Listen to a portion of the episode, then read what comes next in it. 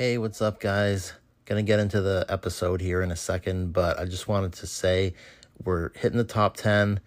The exercise is kind of coming to an end, which I have some bittersweet feelings about. But one of the best things about doing this so far is the fact that it seems like, based on some stats and some social media interactions, there actually are people tuning in, if not on a weekly basis, you know, on a regular basis at their own pace, which is so fucking cool. Thank you very much for listening. With that in mind, I wanted to kind of float out to you guys. I want to keep going. I want to keep doing this exercise, and I want to know what you would be interested in hearing next. There are a bunch of Terrorizer magazine lists that I could count down. There's the black metal one, which I've already listened to, but would be open to doing some reviews on. There's the sludge metal list, which I think is kind of cool. Top 100 of the 80s, top 100 of the 90s would be a big undertaking. We could also bust this open beyond just Terrorizer lists.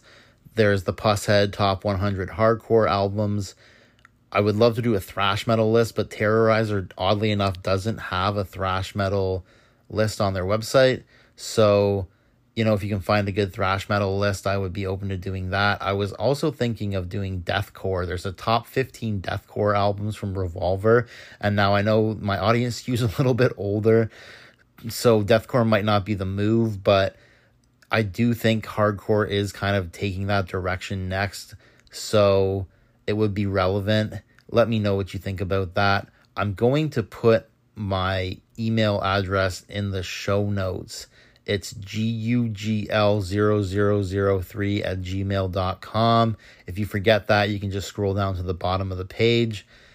Hit me up through email or on Twitter at DM Discharge and let me know what you think because I definitely want to keep going and would love to hear what the audience would love to hear. So, thank you so much for listening. Let's get into today's episode.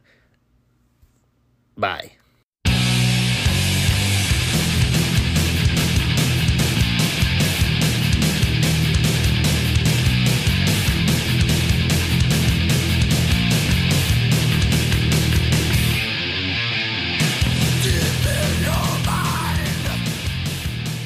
Hey, what's up? Welcome to Death Metal Discharge, episode number 31. This is the Death Metal podcast by a hardcore kid. I'm the aforementioned hardcore kid. My name is Vince, and I'm counting down the Terrorizer top 40 death metal albums of all time, giving my hardcore kid informed opinion on some classic death metal records.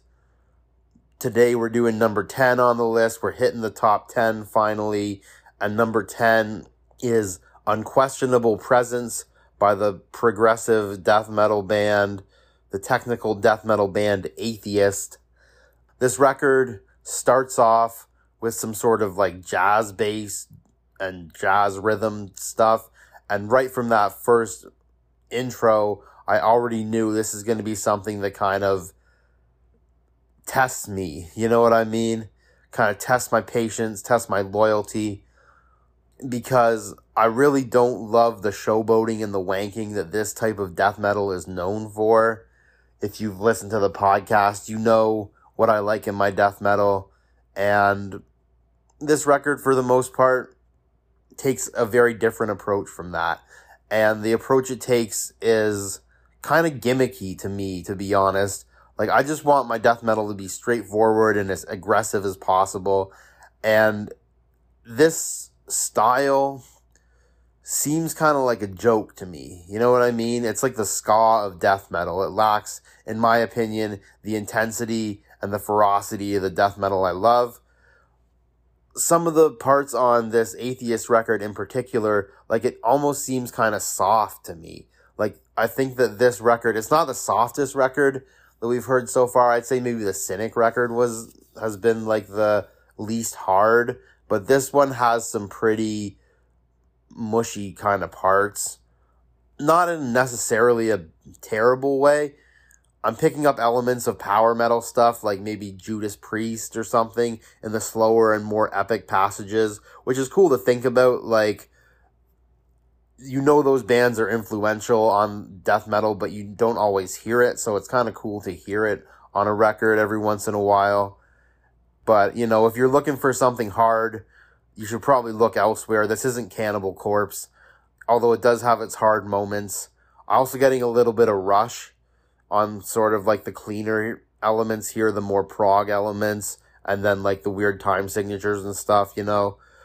So it's no Tomb of the Mutilated, but if you're not a total meathead, it is what it is on that. I also don't love the structures on this type of death metal, like the song structures. I don't like the randomness, and I find the transitions can get pretty choppy. Like, there's two clean parts on the first song, Mother Man, and they seem so unnecessary to me. Like, one choppy, clean part, okay, I get it, but why do you need the second one? It's just like, there's no point to it, in my opinion. The songs on here aren't all like that, though. They're very complex. There's lots of parts, but it seems on, you know, three or four of them, there's a pretty solid through line and, you know, some pretty well written songs here. Although there are parts on all the songs that just don't seem congruent to me. Like there's this cool Latin rhythm on the song Enthralled in Essence. And I gotta say, like, it's a cool part, but it doesn't fit in the song at all. And it's like, why didn't you just make another song that had that part in it? Why did you have to throw this Latin rhythm in this really hard song? It doesn't make any sense. But there are cool riffs all over the record. The musicians on here are very creative and skilled. So we're getting some fun parts that you can nod your head along to for sure. Definitely some likable parts on here. I can totally see why somebody would love this record. It's just compositionally and stylistically, it's very far afield from what I like or what I'm familiar with coming from a hardcore background. But I have to admit, it does have redeeming qualities. And also, I think people who like more complex music, like I can hear like elements of classical music on here. Jazz is definitely like an admitted influence on this record. So if you like, you know, big brain people music, I think this record has a lot to offer you if you understand music theory, if you, you know, you're tired of morons banging in 4 4 time. This record probably has a fair bit to offer you. It came out in 1991 on a small record label that I've never heard of before called Active Records. And along with Human by Death, and Testimony of the Ancients by Pestilence. I think this fits right in, speaking in terms of the stylistic direction the death metal was taking at the time.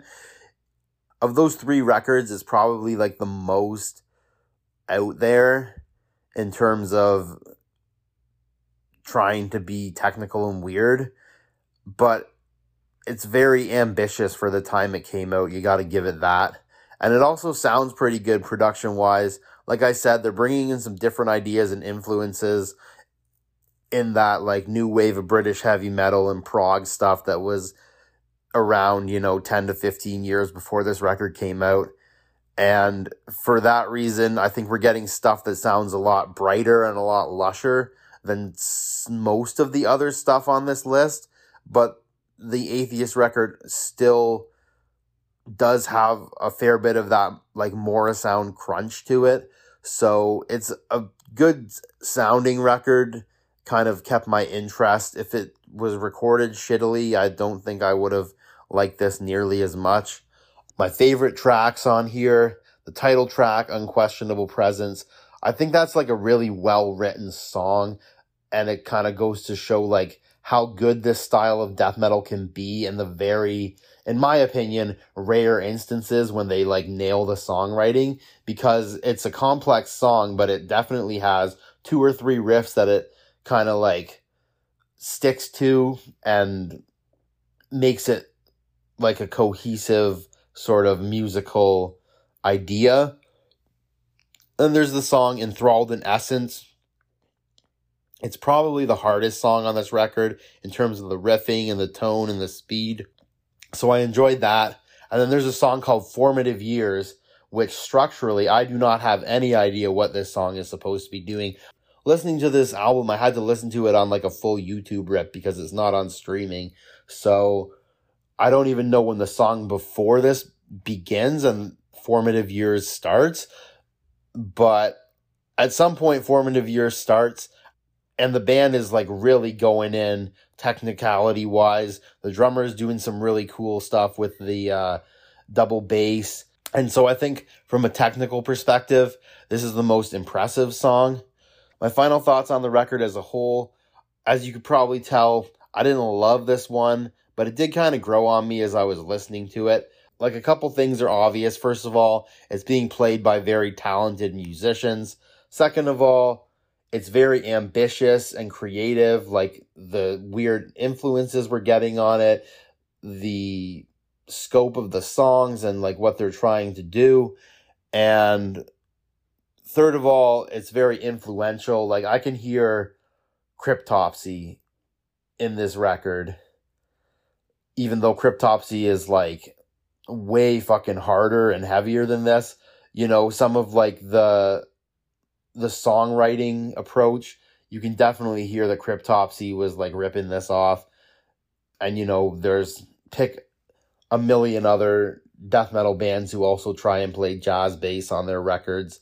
This is probably a landmark for that kind of stuff. So this record obviously like I said has redeeming qualities. It just takes an approach that I'm not super accustomed to and that approach is like shooting for the moon in terms of technical bravado. I think it nails that on the head. So if that sounds at all interesting to you, give this a listen. Unquestionable Presence by Atheist. Thanks for listening, and I will see you guys next week. Bye.